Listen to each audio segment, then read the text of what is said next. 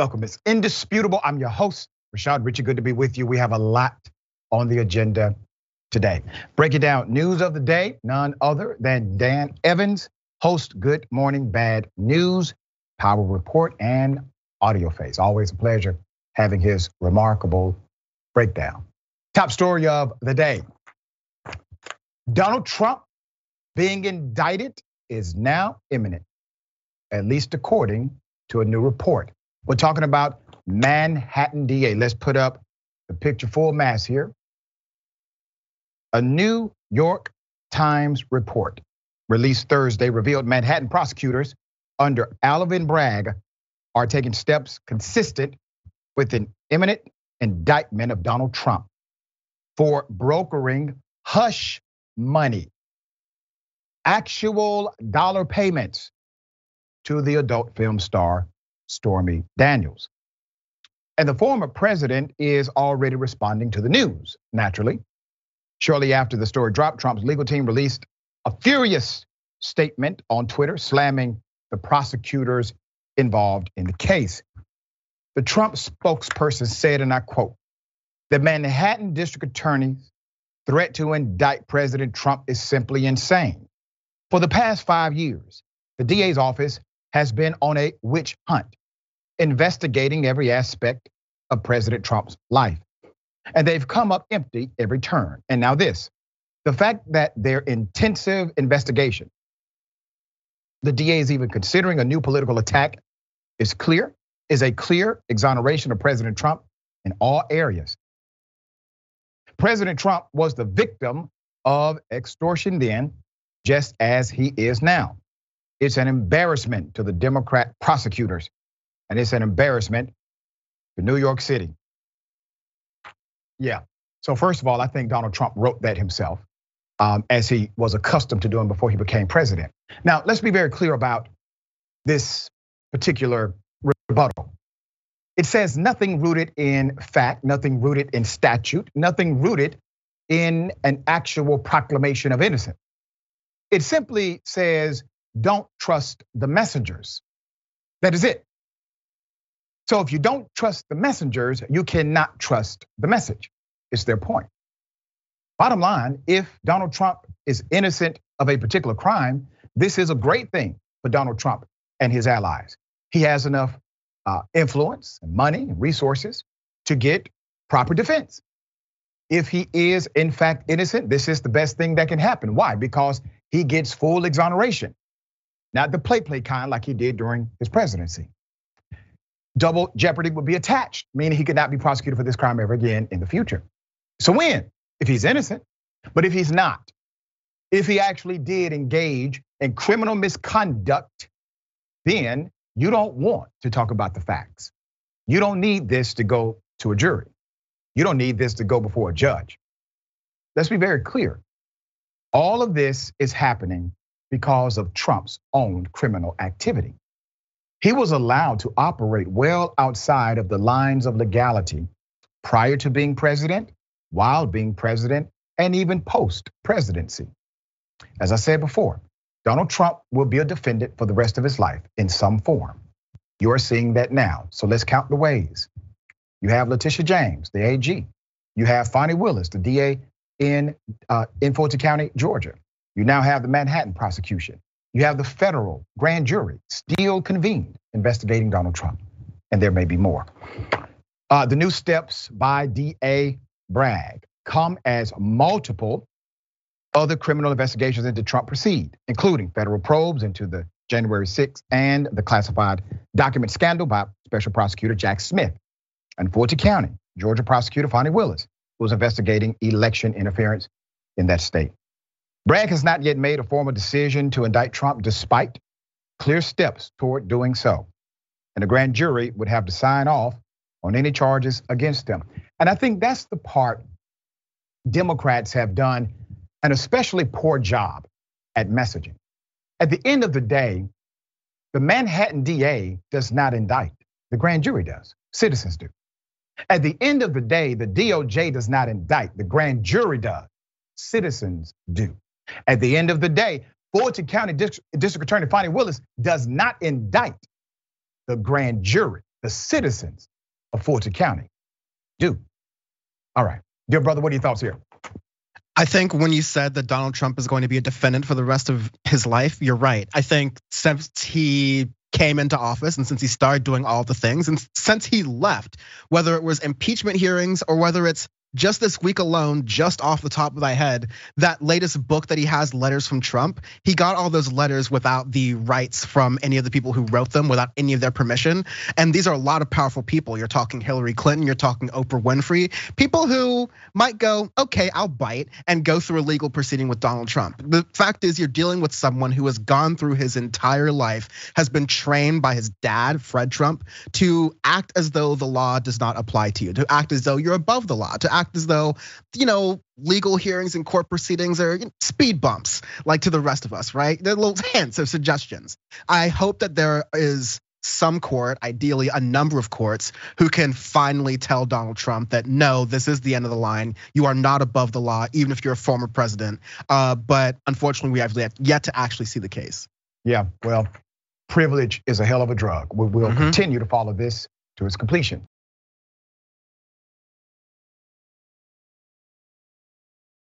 Fascinating story. Video captures passengers aboard a plane rumbling. Here it is. Get, off of it. Stop it. Get off of it. Let go of. Now. Let go. Let go. You don't. You, my family. Hey. Stop. No. Do not hit him again. Don't approach me, my family. Do not hit him again. Don't hit him again. Stay back. Come on. Not doing it. What happened? I'm telling everybody what happened. He approached me aggressively with my family. I don't play with my family. Tell him what happened. Tell him what you did. There's no need for that right I will now. sit down in jail for you approaching my family. There's I will no die for my family. So that's sir. why I beat your ass. I understand you'll die for your family, sir, but don't take all of us with you.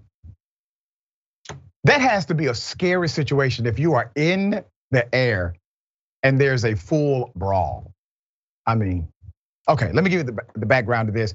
Uh, really interesting. Southwest Airlines is where it happened. Uh, this was on a flight, according to the individuals who are knowledgeable. They say, well, this was about aggressively bumping into the wife of one of the passengers. Let me give you background to the encounter.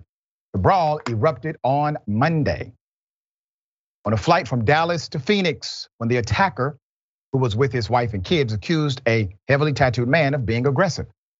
Following the incident, witnesses said both men were escorted off the plane, but the Dallas Police Department said no one was arrested, according to Fox News Digital. Let me give you the statement from Southwest. They say, and I quote, We commend our crew for managing the situation as safety professionals while also ensuring the comfort of the other passengers in the cabin. A Southwest rep told the Post on Wednesday in an email. We don't have further details to share except that the flight arrived on time and as scheduled, the statement added. That's right, we really were checking to make sure everybody got to their destination on time. So glad you provided that information. All right, dear brother, what are your thoughts here? You know, I've been on the show and I've been on record for having mixed opinions about plane interactions, so I, have got to you know stand up to that. But no, I I I really take a worker's angle from this, uh, even from personal experience, from knowing people who work in the aviation industry, and also just having been on a lot of delayed flights because one flight attendant is just isn't there, right? The aviation industry is really struggling right now, much like the same reason the teaching, the education sector is struggling because the labor conditions, uh, you find this in like restaurants, things like that. Things are mm-hmm. understaffed because the labor conditions, especially exemplified by COVID 19 and the pandemic, have made it so difficult for people to handle these things that people are going screw it i don't want to have to be a personal bodyguard uh 15,000 feet in the sky in the sky all the time i don't want to have to deal with these situations and deal with this stuff so they're leaving this is having like ramifications in our uh, country with flight delays, like Southwest Airlines yeah. is astute to point out that they weren't affected by. Good for them. Let's see about some of the other days they have there because they've had a lot of issues.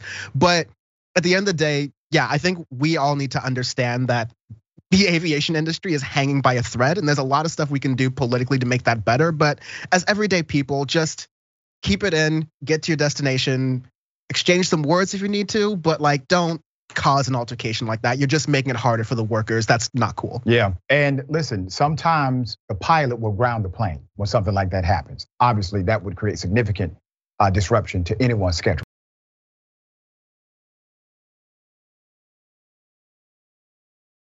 Okay. Fire chief, according to authorities, he got sticky fingers, stole money, according to their narrative. Let's put his picture up full mass. This is out of the state of Georgia. Details are still coming. We don't have full detail yet. The Georgia Bureau of Investigation say agents arrested the Peach County, Georgia fire chief. He also serves as the EMA director. His name is Jeff Doles. Jeff, this week, has been arrested on roughly a dozen charges connected to allegations of theft and financial fraud. Now, this sounds very heavy. So, how did he get access to money? According to officials, the Peach County Sheriff's Office, which is the local jurisdiction, they requested a GBI investigation. This was on December 5th, 2022. The sheriff's office requested this investigation because they believed something was happening illegal. Into, they wanted them to look into allegations. Doles used a county fuel card for personal purchases. After the investigation, agents charged Doles with six counts of financial transaction card fraud and six counts of theft by taking. The case has now been given over to the Bibb County Judicial Circuit. This is the DA's office in that district. They will not prosecute. Um, here's the thing. We have seen stories like this time and time again in government where a person utilizes the gas card. Um, some governments have what's called the P card. And they will use these P cards indiscriminately, where personal purchases are made as well as bona fide government purchases. There's a very simple solution here. Don't take the damn card period. There's another way to do this. If you have to get something that is a county function like gas, put in the reimbursement. So we don't know exactly how much money total. I'm sure that will come out within the next few days. But if this is about a gas card, obviously a technical violation. If he has been utilizing it since 2022, it seems as if somebody would have caught on before. Or maybe there's more to it. As I said, details are still coming in. Fire chief arrested by the Georgia Bureau of Investigation. All right, Dan, thoughts here. It's when these kind of things happen, especially with government employees, it's stealing from us. It's stealing yep. from people, stealing from people who pay into these communities. And I say us, I'm not a resident of Georgia, but there's still something to be mindful of. I, when it comes to stipends, I think, or like when it comes to not having those like kind of P cards. I'm sympathetic to in the sense of like sometimes workers are made when they're you know not being paid a lot of money to buy things on their own and not being given any money for that. So I'm down for like stipends and then reimbursements in that regard. I don't think the fire chief has that kind of problem. You right. oftentimes see those that kind of waste in like middle and upper management where it's like, okay, did you really need that drink? Okay, did you really need those cars? It's like, okay, like usually it's those people who don't or shouldn't have problems with, okay, a $25 reimbursement yeah. or okay, they're driving a truck, all right? It's it's it's Georgia, they're driving a truck, all right? right. A $70 reimbursement for a gas, that shouldn't be insane. So this is waste, it's stealing from people, and I hope it's investigated fully and he's punished for it so it doesn't happen again. Yeah, and I'm going to be interested to know um, did they give him an opportunity to reconcile? I know of some cases where a person utilized the card, kind of a mistake, or at least they could get away with saying it was because they did not do it excessively, and they were given an opportunity opportunity to reconcile the difference. He may have been granted that opportunity if it was not aggressive. So I'm looking forward to see how much money this guy actually stole, according to the authorities. We got more on the other side. It's indisputable, stick and stay.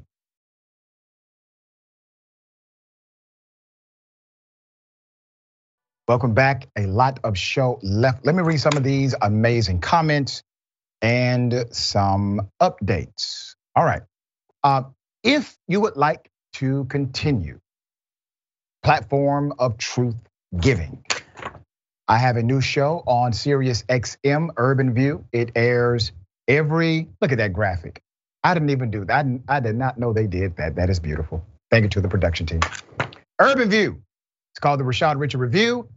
You can tune in every Sunday on Sirius XM at 1 p.m. And I think they replay it at 9 p.m. Eastern time. All right, we'd love to see you there. Best one hour of your weekend. I wrap up everything for you in a nice package. Cut all the fat, trim all the sides. You get it straight. All right, we got a lot of comments. I'll read as many as I can. Uh, Lynn says there appear to be similarities between Trump and the Murdoch family. yeah, uh, let's hope that includes at least one guilty conviction for Trump. Uh, Tyler Hagner, thank you, Tyler. I believe it when I see it. We've seen this before. That's very true. All right, that's a funny cartoon. All right, Alex, uh, fire chief. I'm stealing five segways at once. Yeah. Member for nine months, Viting Gale. Thank you so much for being such a strong supporter. uh, hmm. All right, thumbs up me, like number 34, click like and get out on the dance floor. Dragon Squad and Bullpen Bovies, the mods. I like that. It's creative. Devil Dog Dragon, Doc, it would definitely be interesting to see if they make that fire chief pay, uh, pay back the money he used in order to keep him out of jail. Anyone else would have been locked up even after payment. That's right. I've seen that before too. They paid it back well before trial did not matter. Crime had been committed. The only thing they got was you paid your restitution early. That's it. All right. Got something for you. Ladies and gentlemen, I wish a Karen would. You want to call the police on them for having a barbecue on a Sunday. You're, you're still free! Back off! I'm going to tell them there's an African American man threatening my life. Hey, boss, I just have a question. I'm not trying to be rude, but isn't this kind of crazy for the horses? You guys aren't security or anything. Is this just you showing off your horse because it's cool, or No. or is this really cool for the horse? No, we're doing it because we enjoy it. I know, but you, you enjoy it. But do the horses really enjoy it though? I think they enjoy it. Does he look stressed to you? Uh, yeah, there's a lot of people. If he kicks me right now, so if I touch the horse right now, what's going to happen? Nothing. Touch him. I know, but what if some little kid walks up and wants to touch the horse? What happens? You you you're speaking on the behalf of an animal that you can't just you can only control. On behalf of the animal that is mine, I know my animal. If this wasn't secure for Hey, then buddy. I would not be here. No, that that's nice. But what about little kids? Yeah, as I'm. T- I'm confused. At first, I thought he had maybe a legitimate point. And then he got into the what ifs. And it became ridiculous. Let's put up the picture full mass. Sir, if you were concerned about the animal being violent, why did you touch the horse yourself? You seem very comfortable with this large animal. And I have to conclude you were simply being a Karen. All right, uh, Dan, you know, I thought when he approached them, he was going to say something prolific, maybe philosophical, um, at least interesting. Just seems like he wanted to bother somebody by the end of that exchange. What are your thoughts? No, I, I care very much about animal rights. I've been a vegetarian for almost a decade. I'm trying to slowly make my way towards being a vegan. The cheeses are getting better. Mm. But like, yeah, like I appreciate the compassion and concern for animals, but you always have to, and I think whether it's in animal rights or in a lot of political spaces, you have to figure out how your message is most effective to a person in the right situation. Otherwise, you're just turning people off. Otherwise, you're just not making sense here. This seems like someone who spends a lot of time online and they like take in all these different things that are bad about like treating animals and they want to just like attack people out there but like if you're going to put people on blast if you're going to like record them and come at them that's probably not the best way for them to learn a lesson also if you're going to like worried about the animals being stressed out why are you someone who they've never seen before going to touch and pet them like it's right. it's a very savory complex sort of coming from this man and i'm, and I'm Yeah. feeling nice today so i'll leave it there All right, there you go. Okay. Remember the murderer, the man who killed a protester, okay? Well, he's not exactly a model prisoner. Let's put the picture up for a mass. I will remind you of the background. Charlottesville car attacker killer has now been caught with a weapon. James Alex Fields, the Ohio white supremacist who's currently serving a life sentence for the deadly car ramming death of Heather Heyer. At the 2017 Unite the Right rally, remember that? This was in Charlottesville. He is now accused of a string of misconduct at the federal prison in Springfield. Now, um, obviously, I expect Marjorie Taylor Greene at any moment uh, to launch an affirmative defense for his shenanigans. Fields pleaded guilty to a series of federal hate crimes in connection to the car attack, which killed the 32 year old and wounded dozens more. These were counter protesters. They were counter protesting the white supremacist. This is when Donald Trump said, actually, really good people on both sides here. Okay? The revelations have surfaced, according to the DOJ, as the Justice Department seeks seize hundreds of dollars in Fields' prison inmate account to help pay for nearly 81,000 in unpaid restitution and fine costs from his criminal case. The Justice Department also said Fields has yet to pay fines for the misconduct in which he allegedly engaged while in prison. According to a court filing from prosecutors, Fields was fined $250 for possessing a dangerous homemade weapon in December 2020 while serving his term. Prison records also show Fields was accused of another incident weeks later. The records allege he made a threatening remark to an officer in January 2021. Other incidents of misconduct, including being insolent to prison staff and refusing to appear at a hearing. The records also shed light on the disciplined uh, actions or disciplinary actions utilized by prison officials in cases like Fields. The records list, and I quote, punishment for misconduct included seizing of his personal property, suspension of personal phone and email privileges, monetary fines, and the removal of his mattress during daylight hours.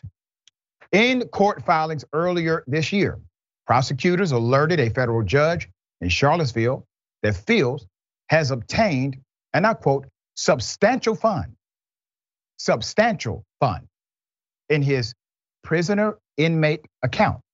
Though the Justice Department sealed the names of the suspected donors. Testimony in a federal civil lawsuit against Fields indicated a known white supremacist had contributed the money. A known white supremacist contributed the money, while others had sent correspondence in the past five years. Now, before I move on, please understand don't gloss over the fact that the federal government has decided to intentionally not let anyone know who gave him the money. You know, they could have just said, that's none of our business. We're not going to go the extra mile and seal any of this. If somebody wants to send money to a known killer who is a white supremacist, so be it. Go through the channels, the normative process to find out who it is. We won't get involved. So, why in the world would the DOJ literally get in the middle of sealing the identity or identities of individuals who have given him substantial funding. Prosecutors are seeking to seize the money to use for unpaid fines and restitution ordered by the federal court as part of Fields' plea. In a new court filing, the Justice Department said the Bureau of Prisons does not unilaterally, unilaterally seize money from an inmate's account, even to pay fines incurred for misconduct in the prison. Um, that is true. They don't seize it, but they can freeze it. All right. They are able to do that through an administrative dynamic. I checked earlier today. So, what in the hell is going on? All right, Dan, thoughts here. This highlights one example of many why people don't really trust the justice system to handle and impart justice fairly. You, you look at this person, he's been convicted of killing Heather Heyer in this like white supremacist incident. We've seen it's a hate crime, we've seen that it's a murder. And you know, in other situations, the point where it's been parodied in movies and TV yep. shows. Gangs when one of their own gets caught up and put in jail, they get taken care of. That's what that, that's the whole point. That's like part of the brotherhood of that. So the federal government, like you're pointing out here, is going. We're acknowledging that this is some kind of gang affiliation. He's part of this white nationalist group, this white nationalist thinking of a replacement theory. We know it's a hate crime. We know it's a hate group. We know he's getting a lot of money from at least one person affiliated with them. And uh, we're not gonna do anything about it. We're just gonna just move that forward. And that is something that you want to remember as one instance in many of the history of this country, the recent history of this country to this present day, but even going back the past 10, 20, 50, 60 years, where justice is handled a little bit impartially or a lot with a little bit of a lighter, uh, strong fist than you would see it in other cases. And then you put some other dots together and you start to form your other opinions about this government and who it really works for. Yeah, it is so interesting that they seal the identity or identities because literally, once a person submits that kind of money on record to a federal prison or, or to a prisoner, that becomes a public record. That public record is discoverable. That public record can be obtained through the FOIA, Freedom of Information Act, open records request. That is statutory. The fact that they sealed it keeps it away from people like me writing that email or sending that letter and getting that name. I need to know why. All right, we got more on the other side. It's indisputable. Stick and stay.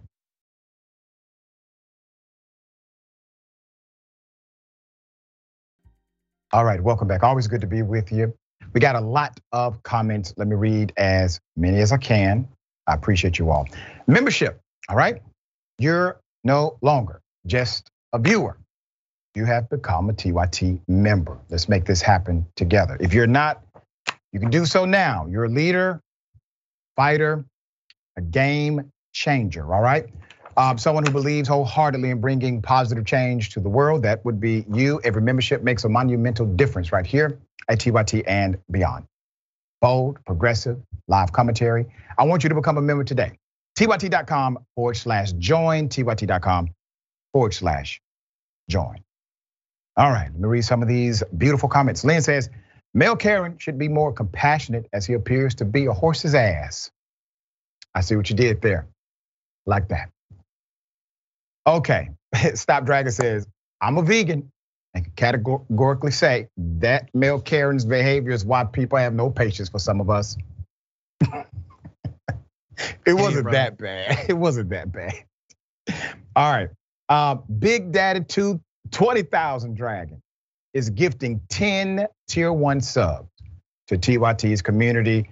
They've gifted 15 overall. Thank you so much for your continued support.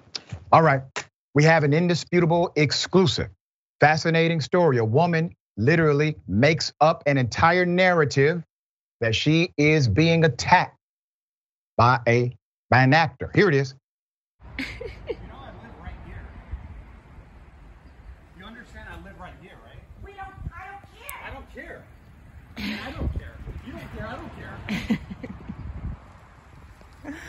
Wild.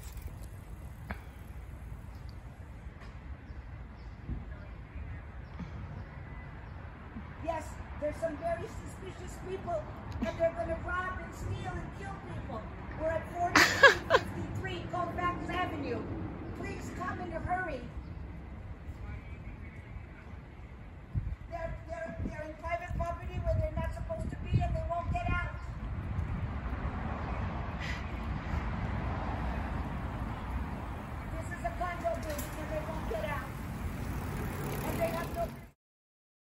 You heard what she said, right? She told the police that these people were committing felonies, dangerous felonies. That is a life or death situation being created over the phone. Let's put up the actor she called 911 on. Amir Mustafi. A woman in Studio City, California called the police on an actor riding his bike around his own neighborhood. The writer, actor, and producer was riding around the 4300 block of Colfax for a screen test. Showmakers wanted to see what he looked like on a bicycle. What they do. The woman who appears to be on the phone with police says, and I quote, there are some very suspicious people and they're going to rob and steal and kill people. Once again, creating a life or death situation. Police come, guns blazing, black man on bike must be the suspect. Let's shoot now and ask questions never. Amir said she pulled up in her car to stop the couple filming, claiming the alley was a private property. At the end of her call, she says, Please come in a hurry. Amir's girlfriend, Robin, says she tried to de escalate the situation. Here's a quote directly to Indisputable. I heard Amir say something like, uh oh, looks like a Karen. So he suggested I walk down toward the street. I was standing there filming him, looping a couple of times. She started screaming and said she would call the police. That's when I caught her making the phone call. And she started acting really weird. Automatically, I thought, this is how people, especially people of color, get shot by police. That's exactly right. Amir says he believes the woman questioned him because of his race. Here's his quote If you're saying I look suspicious and I'm going to rob and murder people when I'm wearing a bike helmet, I don't know if that's consistent with a robber or murderer. You shouldn't think so because it's LA. There's a lot of different ethnicities here, but I don't know what else it could have been. Once again, a direct quote to Indisputable Investigates. Um, a representative of the Los Angeles Police Department directed Indisputable to a police report for burglary filed on March 5th in that part of the city. Indisputable filed a records, open records request uh, for the report. I will provide that report if it exists. Hell of a story. Very dangerous. You can't make light of something like this. Now, what should happen next? What should happen next? You see the video, the evidence is there. Who committed a crime? She did. I know she's up in age, but remember, they have locked up elderly black women for not paying their trash bill. We've reported on that right here. Literally, a cop went to the house, put handcuffs on an elderly black woman because she did not pay a trash bill it got sent to a collections department. That collections department set a court date. She missed the court date and they put a warrant out for her arrest. Nobody cared about her age. This woman literally created a dangerous situation intentionally. Was deceitful intentionally. And it could have caused a significant disaster in that community. So I have no patience someone should be very clear. What she did was unlawful. All right, Dan, thoughts here. What she did was attempt to weaponize the police department, yep. the Los Angeles Police Department, which is no friend of people of color or anyone to that for that matter. And specifically said, "Oh, this person walking a bike who's not bothering anyone, who's just, you know, talking about stuff and this other person filming as you do in Los Angeles, uh, they're a threat. I'm going to sick the police on them. I'm going to weaponize the police. I'm going to say that they're robbing and stealing and killing, and that is just going to get reported all over the police like radios, and the cops are going to come with that response. This is America. That's how it goes. And so, not only is that despicable, not only is that horrifying, like it is. I remember Ron DeSantis, just to your point, mm. uh, put people who had served their jail sentences who previously had felony convictions, who had won the right to vote. Yep. He had them arrested and had camera crews ready to go to That's take right. photos of that as a photo op for people who were elderly who just tried to vote, all right? So just like you're saying, don't tell me that it's too much to go after someone just because of their age. This is an attempted murder, essentially, Mm. based on how we know the police are going here. So there needs to be much more accountability on false police report alone Yep. um, for this kind of nonsense. Very well said. We will continue to follow this, see if it develops this week, next week, something.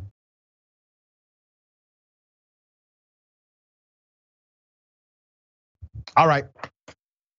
Jury awards $8 million because a family was wrongfully detained at Starbucks.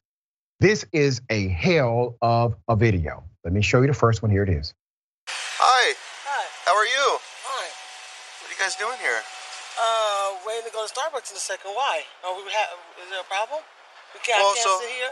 Well, actually, let me tell you why I'm here. Mm, Okay. mm. I've been having auto break-ins in this parking lot every Okay. morning around this time. Thank you very much. So I've been that. so I've been driving around here. Okay. And I noticed that you guys aren't doing nothing but hanging out.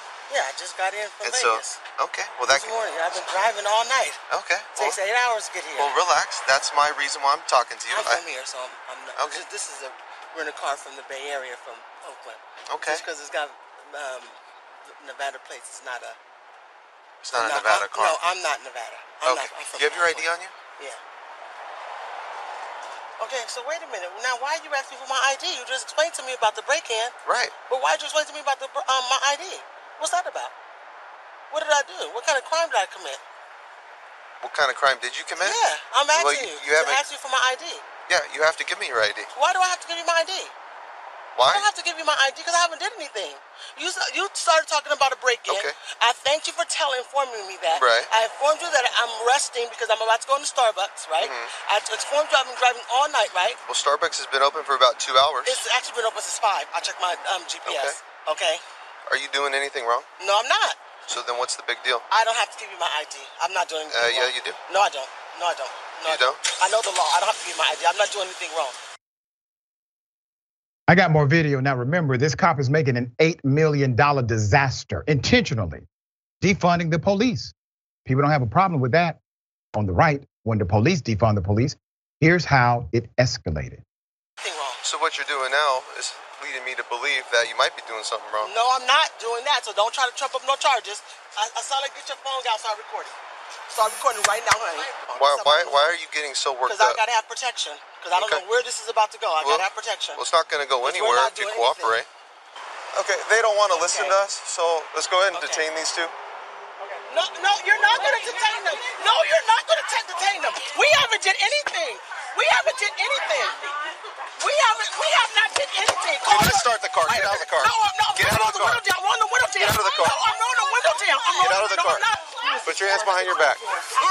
Put your hands behind your back. I'm not arrested, but I haven't did You're being detained. No, I'm not being detained for what? You're being detained. For what? Phone down. Don't touch my phone. Put your hand behind your back or you're going to go to jail. No, I'm not going to jail. And you're not. We're, I'm no, we're getting the we're getting the oh, attorney. We're getting the attorney right now. We haven't. Excuse me. We haven't did anything. So can you get your? I asked for. I don't have a weapon on me. I'm just I asked checking. for his superior, his supervisor. I asked for a supervisor. Grab a I asked for his- how things work, man. No, what are you talking about? This is not- we haven't did anything. Kick your feet We up. haven't. demand what we do. No, I, I'm not demanding anything. A black mother was simply in a car with her two daughters. They arrest the entire family. This cop is supposed to be a detective.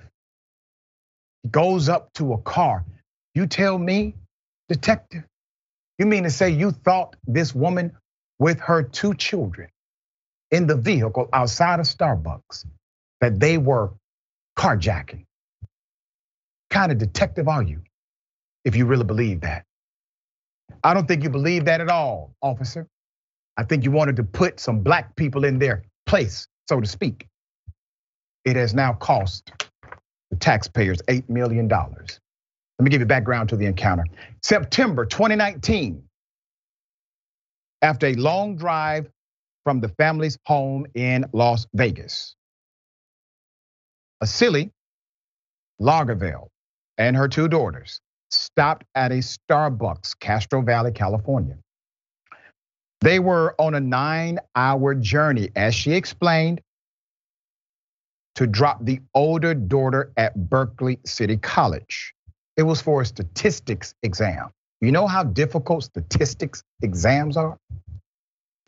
Following the police encounter, according to Lauderdale's attorney, Craig Peters, the older daughter, who had planned to transfer from her community college to UCLA, arrived 40 minutes late to the exam and scored a C, bringing down her straight A record to a B.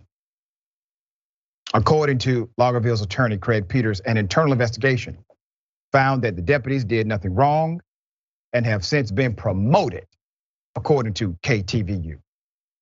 There's more. Nevertheless, a jury on Wednesday awarded the family $8.25 million in damages after a verdict released on March 1 that, that decided against the deputies and Alameda County.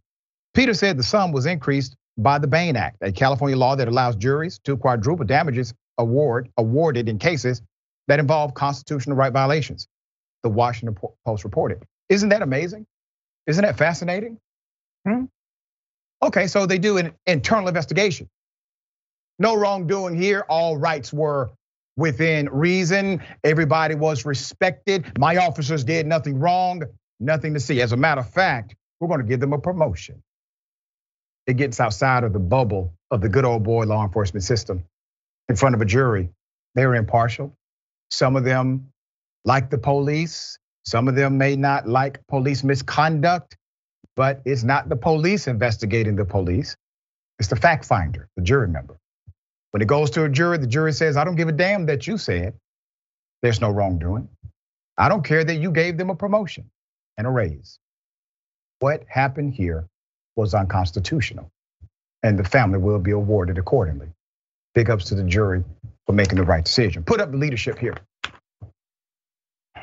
At the time of the encounter, Gregory Ahern was the Alameda County Alameda County Sheriff. Back in November, he lost his office to the current Sheriff Sanchez.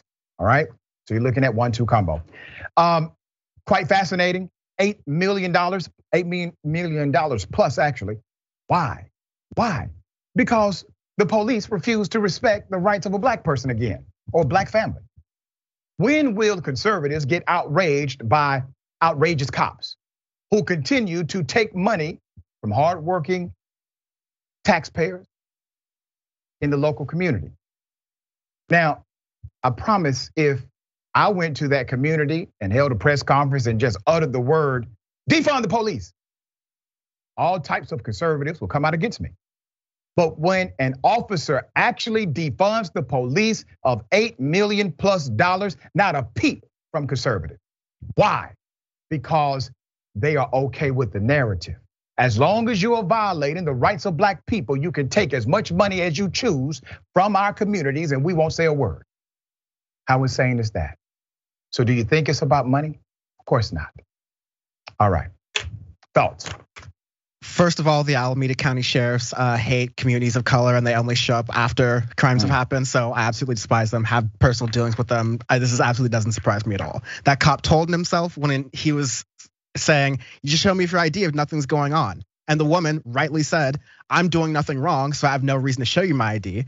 And then the cop went back and said, Well, well yeah, you're doing nothing wrong, so show me your ID. Yep. They told themselves then, and then they told yep. themselves again when they did their own internal investigation and found, oh, we did nothing wrong, and we're actually giving promotions because that's exactly what we're saying. It's cop culture. That's the issue. It's the culture. That's what the activists are saying. It's the culture. And I love your framing where you're saying that Okay, now at this point, the cops are defunding themselves. Thanks to that right. Bane Act, we're doing quadruple points on that. That's a, you know, every once in a while, you know, gas prices suck, traffic's terrible. California rocks every once in a while. That's a nice one. That's a good bill. Yeah, I mean, that was meant, the Bane Act was meant to do exactly what it did in this case, uh, to create such a penalty under the monetary dynamic that it would cause an example to be set for other departments to get in line. We got more on the other side. It's indisputable stick and stay.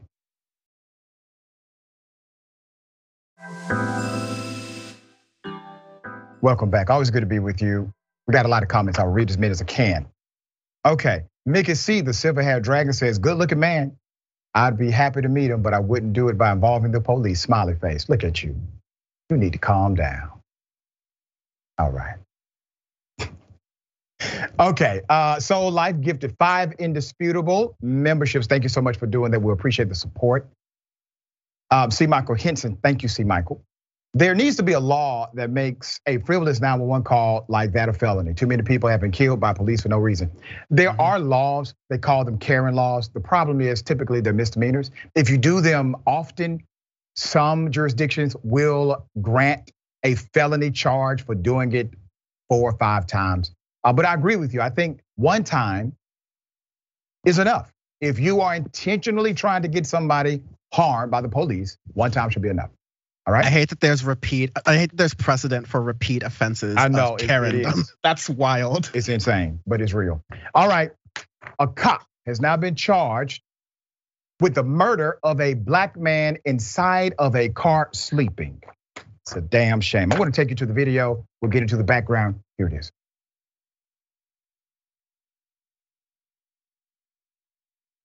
No, but he's waking up though.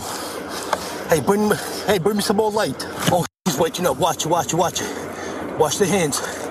Hey, put the light on them. Hey, come closer, come closer now. Move up closer. Move up. Where's the gun there? Where's the gun there? Should we knock? Hey, you might want to step out of the way, man. The guys aren't the target. Now you're gonna scare him. Watch it. Hey, I can't see his hands. Hey, come closer. Put the light on his hand. Knock on the window. You ready? You yeah, I see him. You ready now? I see him. He ain't waking up. Don't move. Don't move. Don't move. Don't move. Watch the hands. Watch the hands. Please, don't move.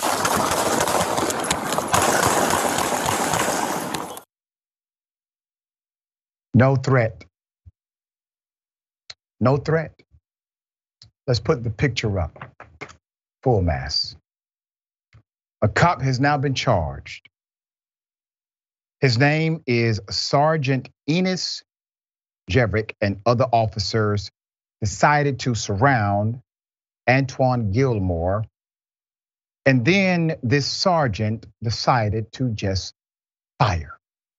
The U.S. Attorney for the District of Columbia unsealed a federal indictment Tuesday charging DC Metropolitan Police Sergeant Enis Jevric, 41 years of age, with second degree murder.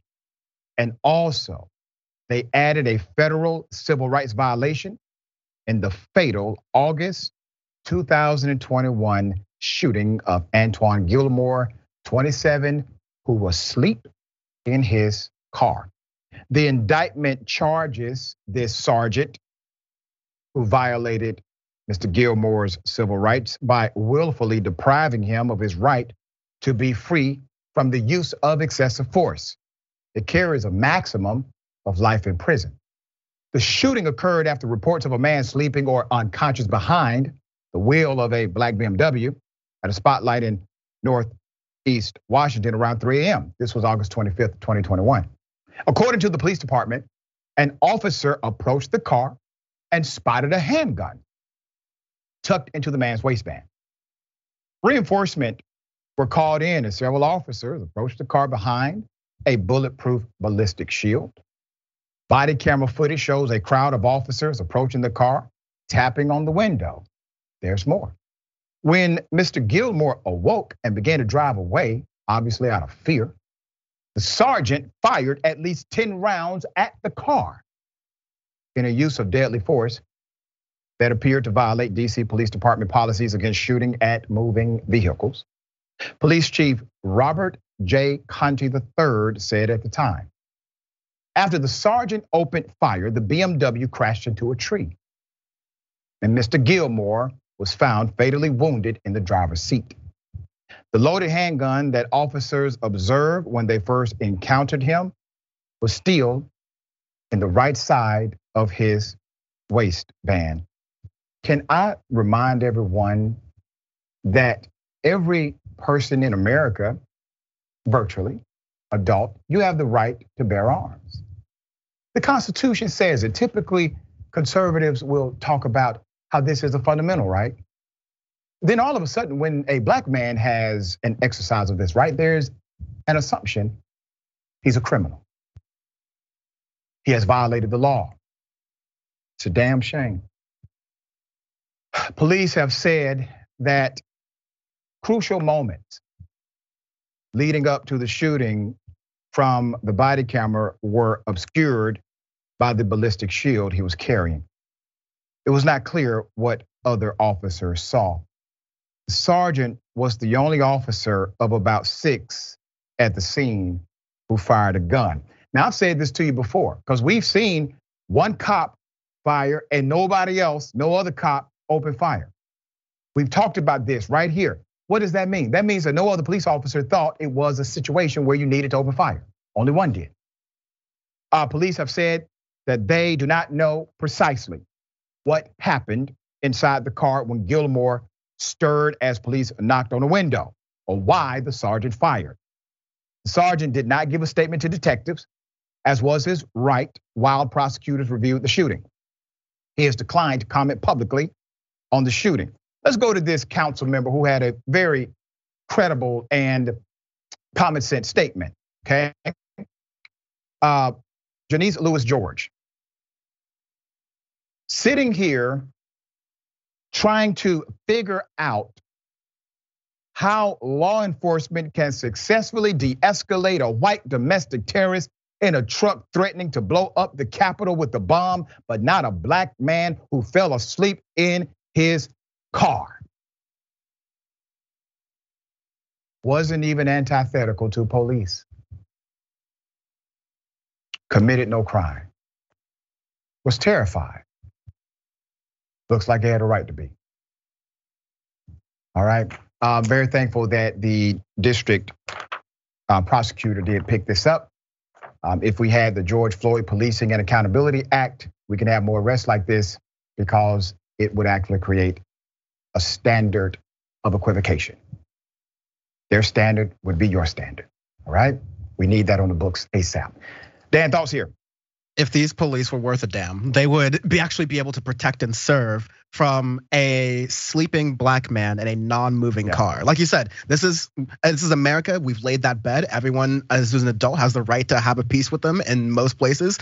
So yeah, sure, you deal with that. But if a person is in an intersection and they're sleeping, let's say maybe they're intoxicated. It's the middle of the night. Sure, the car's not moving you're cops. Just corner them in, let them wake up. There's so many ways to de escalate that situation. Perhaps the easiest situation to de escalate that you as a cop will deal yep. with then didn't have to end with taking that man's life. So, I'm horrifying. I'm glad there's a little bit of justice here that usually isn't. Yeah, there you go.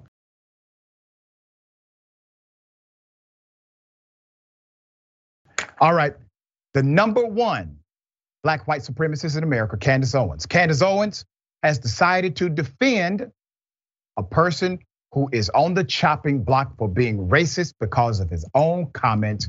Here it is.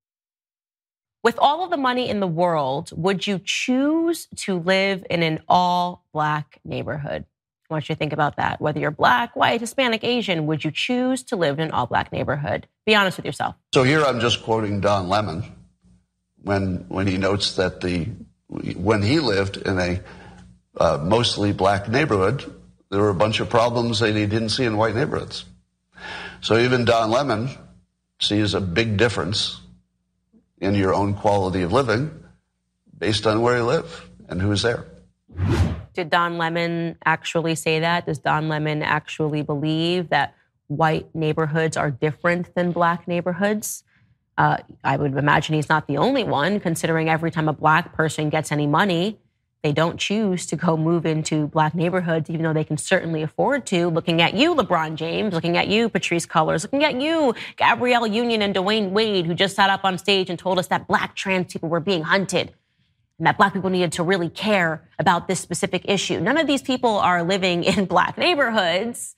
No, they're living in white neighborhoods, far away from all of the drama that they love to comment on. Why is that? Why didn't LeBron James take his many millions and build a giant home in the middle of the south side of Chicago? Why didn't he do that? What is he afraid of? Who is he afraid of? What is it that he doesn't want to live around?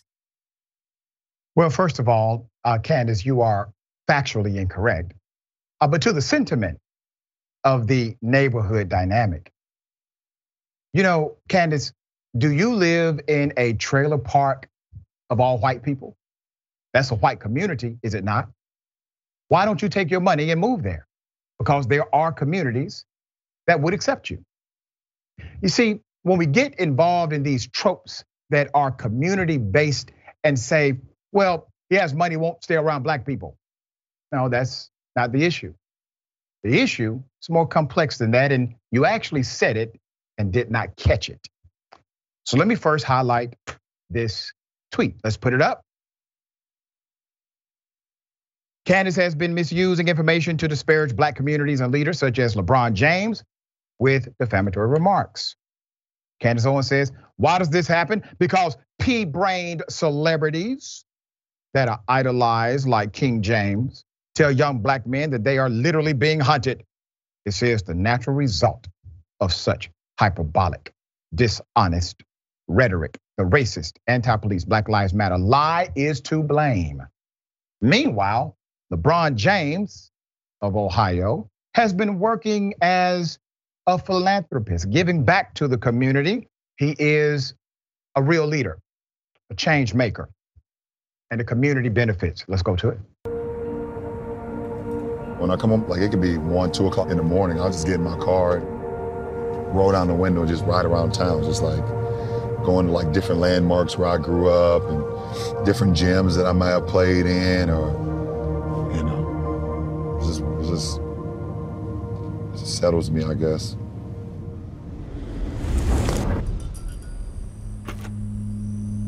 We are right now at House 330. When I was a kid, I came here for banquets after basketball tournaments. For us now to like own this place, it's gonna be another resource for our families. To gather, to eat, to enjoy. We're gonna have workplaces here for them to learn, and I can't wait for it all to come together. He owns a home. He owns a home there, contrary to Candace's remarks. She was factually wrong.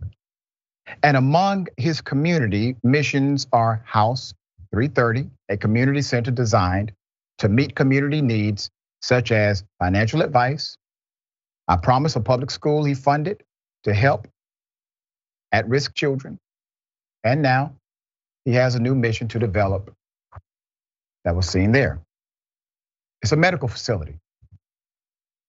A medical facility to offer full medical, dental, and eye care along with low cost pharmacy to the people of Akron, Ohio.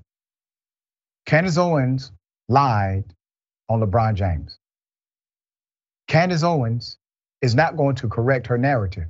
Her sentiment is incorrect overall, but specifically, she said, Why won't LeBron James build a house in his black community? Not only did he build a house there, he built a school, building a hospital. Are you going to say to LeBron, I'm sorry? Are you going to say that's the kind of example I was talking about? Way to go, LeBron? Of course not. You'd rather spend your airtime defending racist ass white men. Because Candace, you are a sellout. You literally take money to take a position adversarial to the community who produced you. All right, Dan, thoughts here. She's a sellout. She is willing to be this mirror for uh, largely male white thinking about a framing about society. But even her analysis, she's also just like bad at her job. She's also just not very smart. This is someone who Joe Rogan was able to correct from the left, all right? This is just not yeah. someone who's that smart. And the, the biggest thing you see there is, oh, how come black people never move to um, black communities? It's like, no, how come rich people never move to poor communities? How come we have poor communities? How come we have a lot of communities that are disproportionately uh, black or brown or like any of these other groups? How come you have different outcomes from those other communities? Those are questions that it would cost Candace money to answer because right. she makes more money being this conservative, this this person who is a black face on white male supremacy. So th- those are the things that she just conveniently glosses over, yeah. but it's important that we break that down because you can get caught in thinking this is all a racial thing. Race is important, but class is also important, and you need to have the two together. Very well said, dear brother. Always a pleasure having you on the program. Tell people how they can follow you, check out your great work. Check me out at Dan from the Web on Twitter while it's still there. YouTube.com slash Dan from the Internet for Power Report and YouTube.com slash AudioFace Pod for AudioFace. Thank you very much for having me on the show, Doctor. Great to be with you. And shout Always. out to the TYT team. Love y'all. Love you back, man. Always a pleasure having you. We got more on the other side. The bullpen is next. Stick and stay.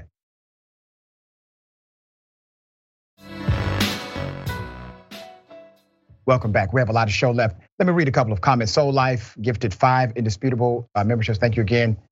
Um, also, that's a lot. Okay. See, Michael Henson, uh, this needs to be right.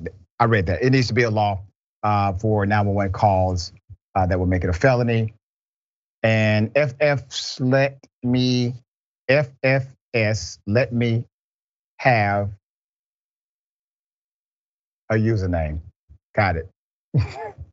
In California, she can be charged with several misdemeanors, but not any felonies that I can find. That's correct. Um, there is a repeat pattern dynamic, rarely ever used, but it's on the books and effective if they do not enforce it. All right, Ladies and gentlemen, welcome to the bullpen.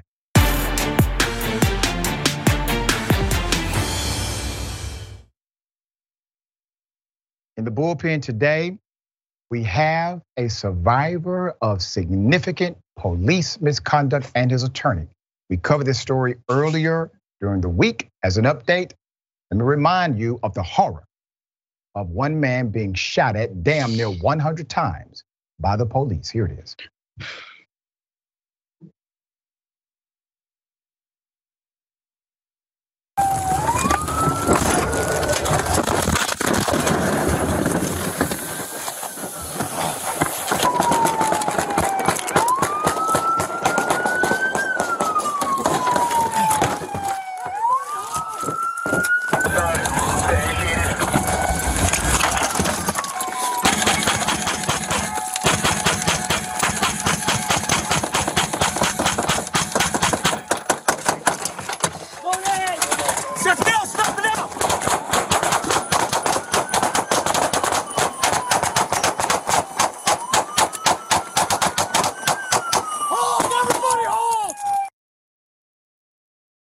A damn shame.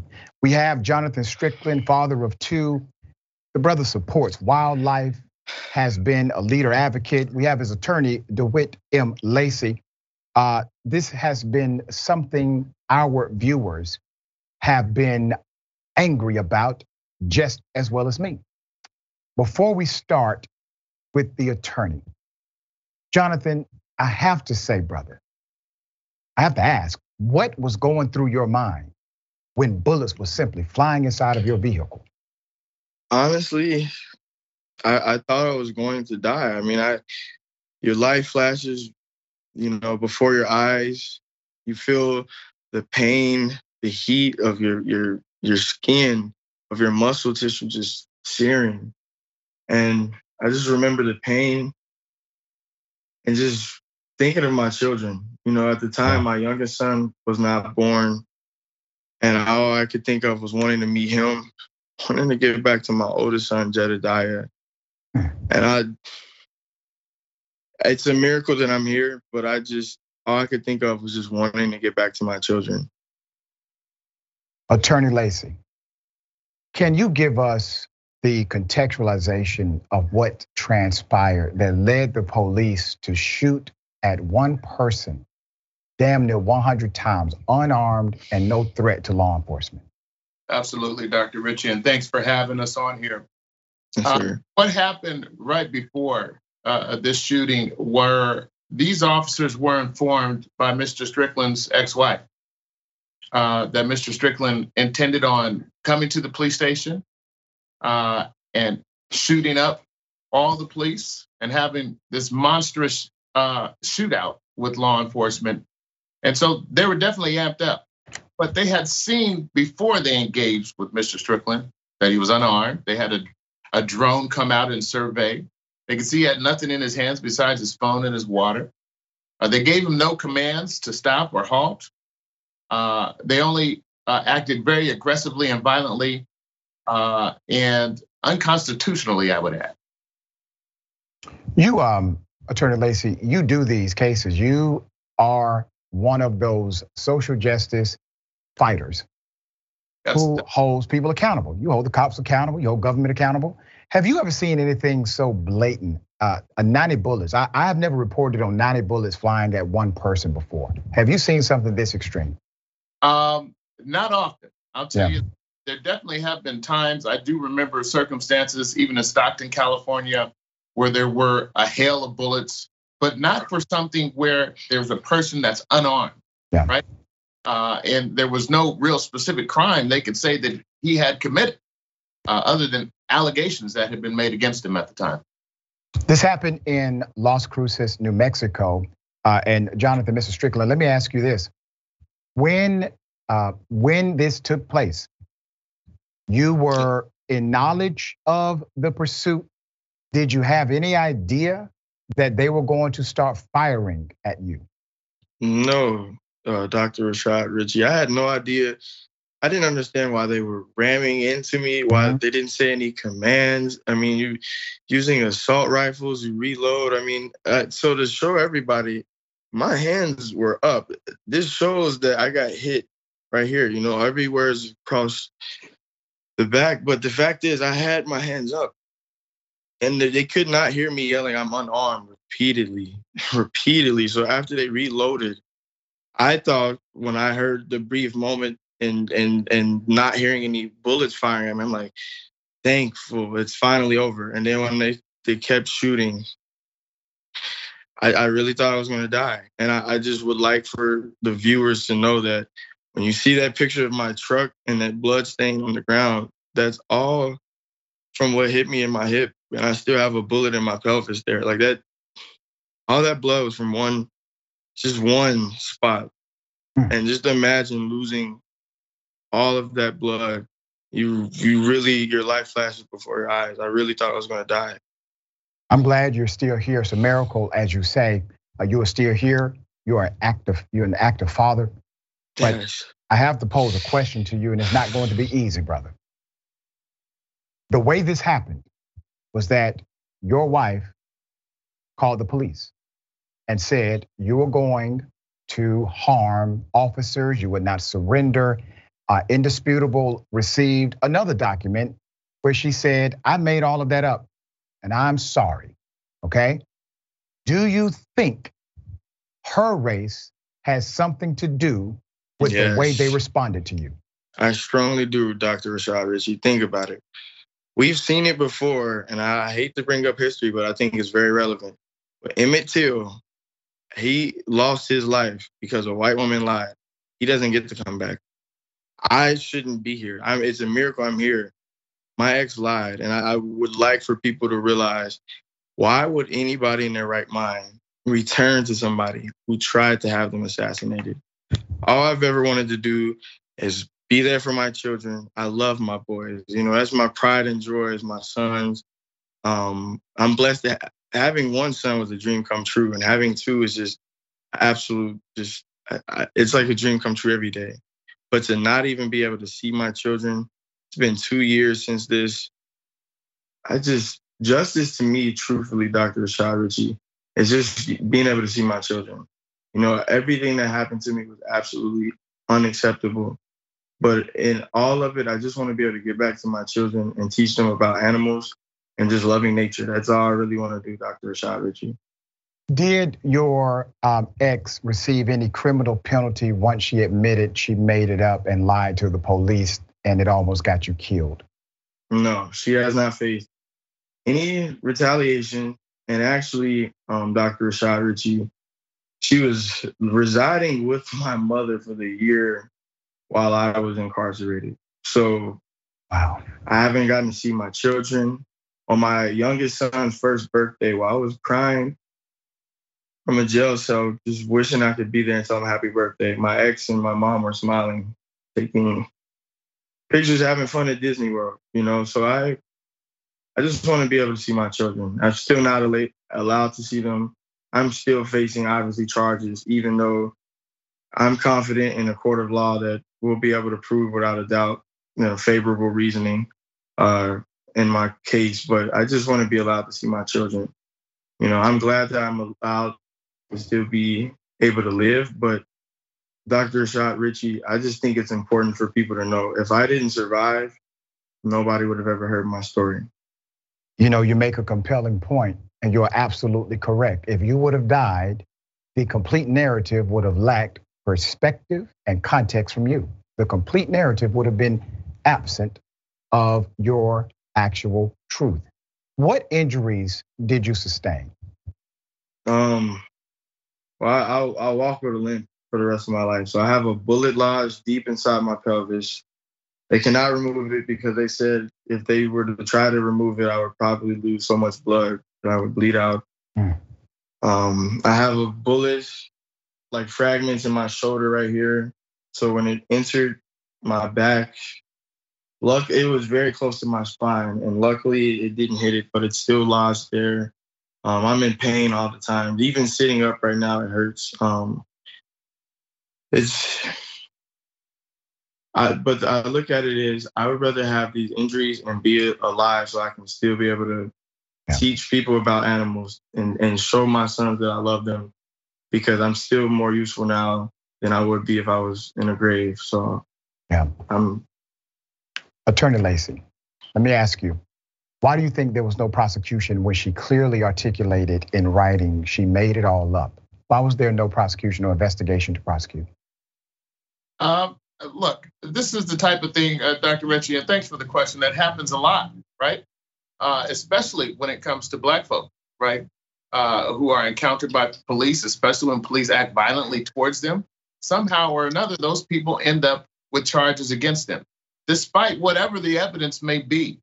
And I really see this as kind of a, a cover your butt charge uh, to demonize uh, Mr. Strickland and to make uh, people, uh, you know, feel less, um, I guess, moved by his story, uh, so that they won't uh, support him and that he'll feel alone. But we're here with him.